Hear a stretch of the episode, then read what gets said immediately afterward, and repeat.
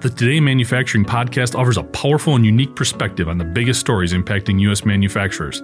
Anna Wells, David Mantey, and Jeff Reinke apply their experience as editors of industry leading brands Manufacturing.net and Industrial Equipment News in providing in depth analysis of the latest headlines. Their insight, along with a mix of humor and human interest, makes Today in Manufacturing a go to source.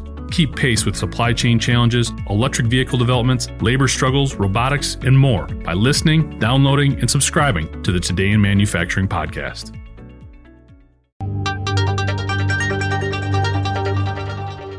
Fall of 2020 may be remembered as a bit of a dark time. Many Americans were still being heavily impacted by coronavirus related shutdowns of businesses and schools, and vaccines were nowhere in sight. In the thick of it was the Fort Wayne, Indiana plant for California based manufacturer Avery Dennison, who announced in October of that year that it would be shuttering the factory. The company, which produces a variety of labels and adhesive products, told local officials that the 170 workers would be losing their jobs, and the plant's work relocated to two locations in Ohio. Avery Dennison at the time forecast the process to conclude by the end of October of 2021. One local newspaper reported that the company told them the plant was too landlocked and that it didn't allow any room for needed expansion. But oddly enough, in this case, the writing on the wall seems to have been erased.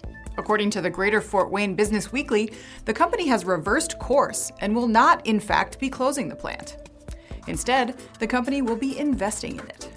According to the report, the plant will receive an amount of money deemed significant, and it will be used to adapt and upgrade the site's infrastructure and capabilities with the ultimate goal of transitioning to become part of the company's identification solutions business, which manufactures shipping labels to service the logistics industry. According to Ryan Yost, VP and GM at Avery Dennison Identification Solutions, quote, "This is a long-term investment to support the strategic growth projected in the food and logistics segments."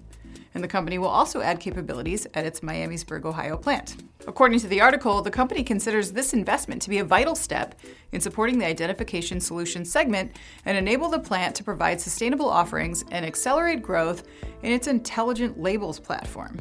But in the meantime, said one company spokesperson, nothing changes. Quote, it's business as usual at Fort Wayne. I'm Anna Wells, and this is IEN Now.